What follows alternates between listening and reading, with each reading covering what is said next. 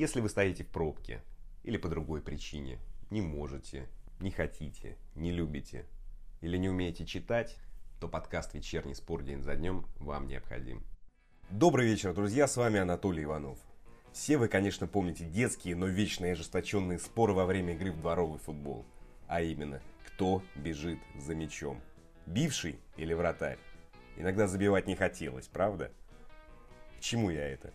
В этот день, 23 марта, но в 1891 году в футбольном матче впервые использовали сетку на воротах.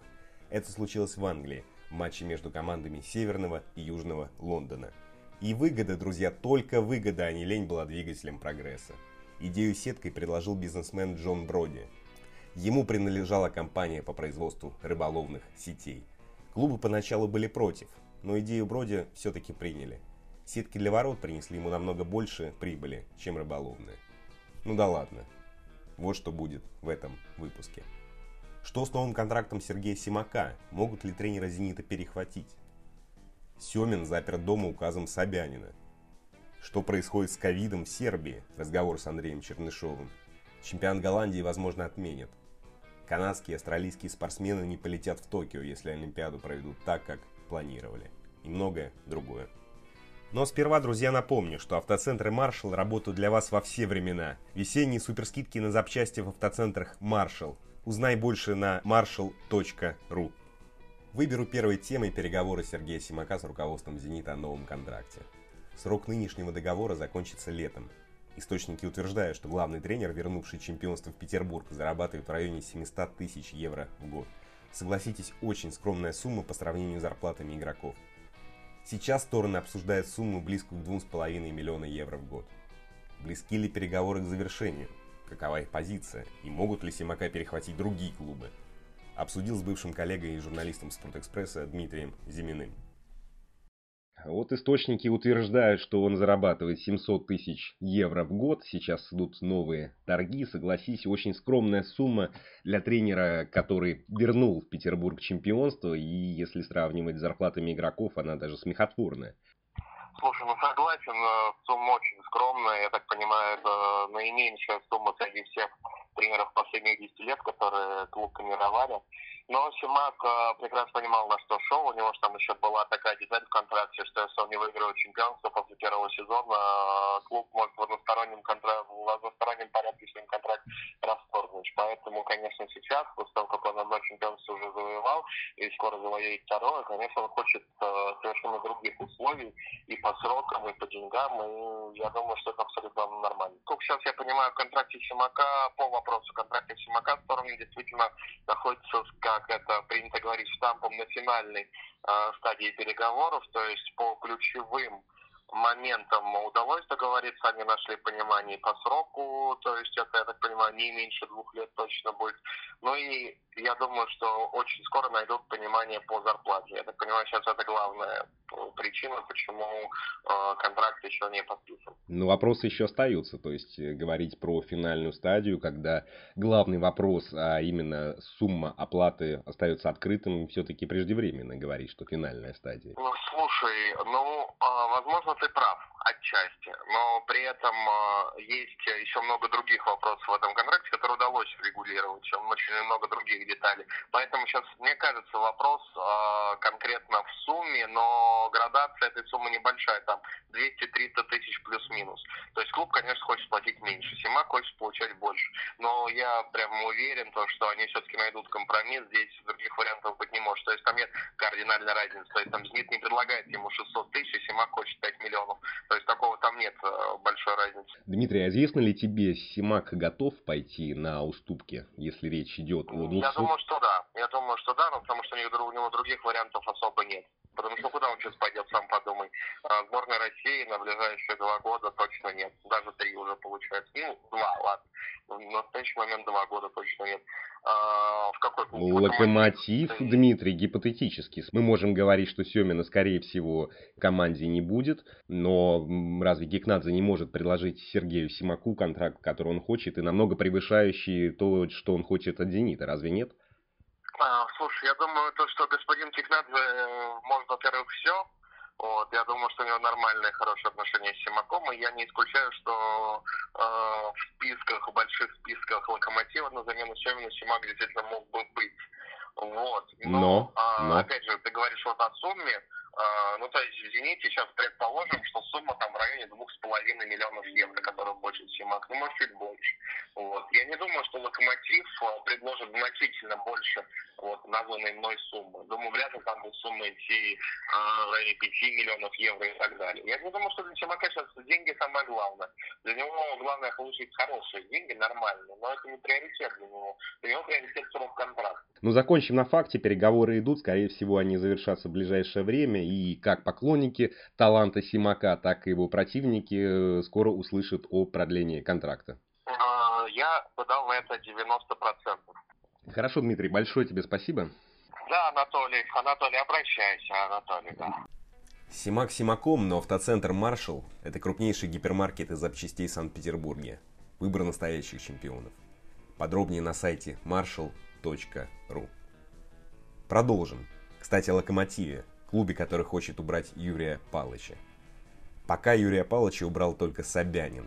Мэр Москвы дал указ всем жителям города старше 65 лет сидеть дома до 14 апреля. Юрий Палыч вынужден согласиться. «Если это официальное решение, будем делать так, как положено», — сказал Семин ТАСС.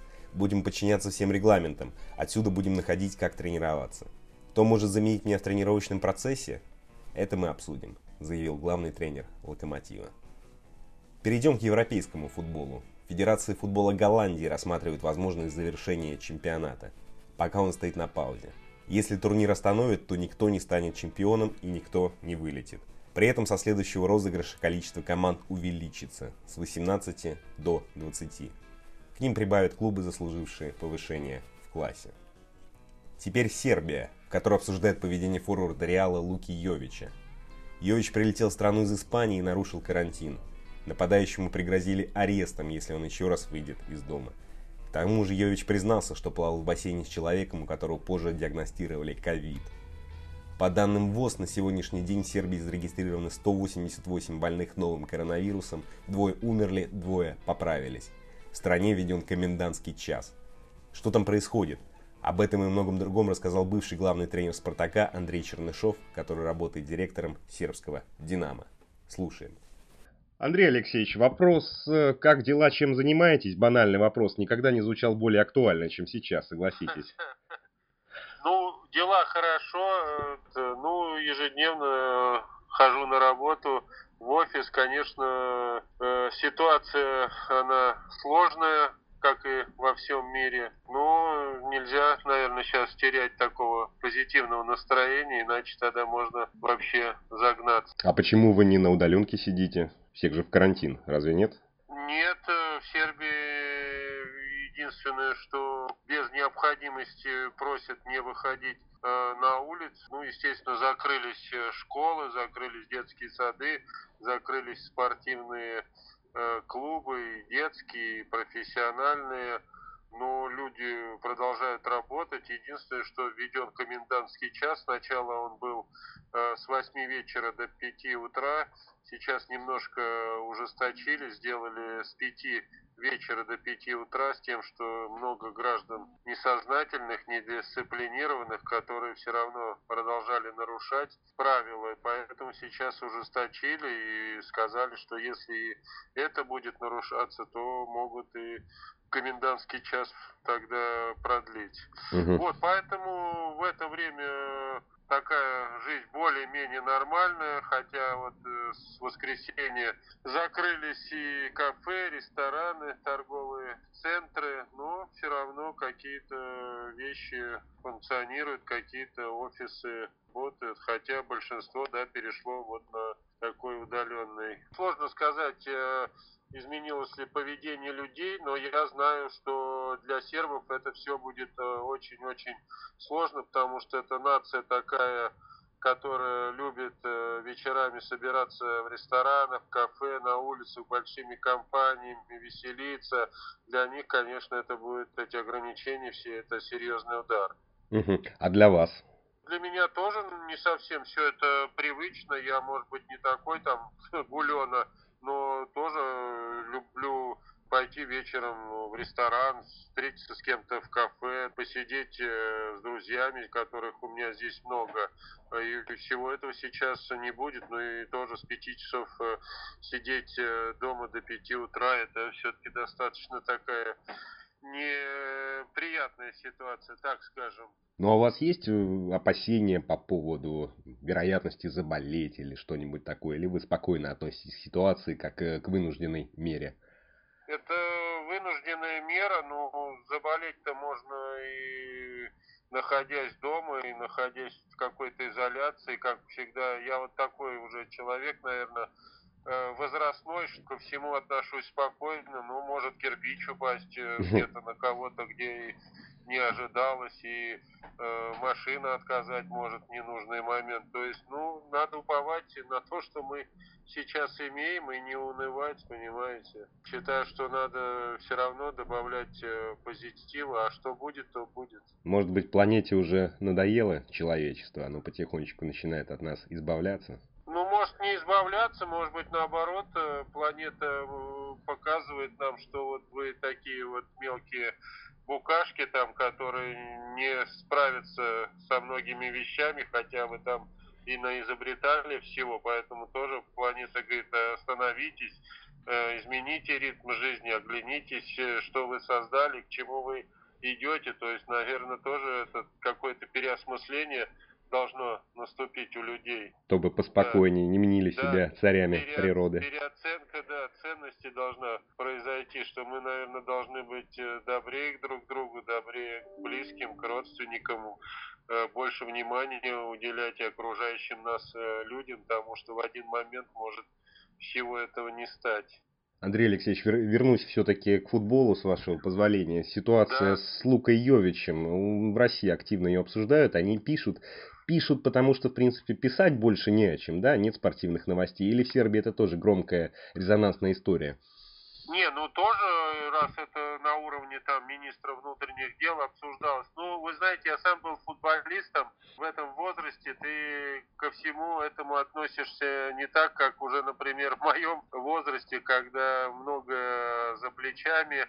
В этом возрасте ты все равно как-то не замечаешь такие вещи. Может, замечаешь, но менее серьезно к ним относишься и совершаешь какие-то глупые поступки, потом, когда проходит время, ты думаешь, елки-палки, а что ж ты там это делал, и это же могло привести к таким там последствиям, а в тот момент ты считаешь, ну это нормально, это все мне море по колено, там, я не знаю, вот он сел в этот самолет, прилетел сюда к друзьям, потому что в Мадриде карантин, надо сидеть дома, а здесь классно, здесь рестораны, здесь э, друзья, девушки, понимаете, и через какой-то момент приходит осмысление, что совершил-то ты глупость, которая могла э, стоить и там карьеры, и даже здоровья. Недавно про какого-то футболиста из Шальки написали, что его понесло за 10 километров какой-то там клуб ночной, понимаете? То есть, ну, футболисты, это, так скажем, это, это отдельные люди, и вот они... Не они всегда разумные. Этом, да, в этом возрасте совершают такие дурацкие поступки, которые они считают, что сейчас ничего такого страшного. Но обсуждается, да, и действительно он несерьезно поступил, нарушил э, карантин, он э, подверг опасности себя, подверг опасности окружающих. Нужно, наверное, было прибыть, и провериться. И здесь этот э, тоже есть карантин, где сказано, что если ты приехал из стран, которые не считаются такими рискованными, ты должен находиться 14 дней. Если ты приехал из страны, которая входит в группу сейчас э, риска, то 28 дней. Поэтому, конечно, это нарушение, но уж тоже на таком уровне, как министр внутренних дел обсуждает ситуацию по Йович, наверное, тоже не совсем Э, правильно, таких как Йович, э, просто, конечно, это, еще раз говорю, такая фигура с именем, поэтому она и привлекла внимание, но таких нарушителей, я думаю, достаточно много. Что ж, в Сербии комендантский час. И Чернышов уверен, что таких несознательных граждан, как Йович, много. А мы уверены, что настало время для поездок по России. Покупай запчасти для своего авто в автоцентрах «Маршал». Подробнее на сайте marshall.ru. Продолжу. Канадские и австралийские спортсмены не полетят в Токио на Олимпиаду, если ее проведут в тех условиях, что планировали, и в те даты, что планировали. Глава МОК Томас Бах сдержан, просит подождать 4 недели и пока не делать выводов. Лучше почитайте об этом прекрасный текст Олега Евстифеева под заголовком «Вирусный бойкот Олимпиады» на сайте sportsdaily.ru. На этом, друзья, все. Спасибо. Встретимся завтра в это же время. Здоровья. А теперь немножко Баха.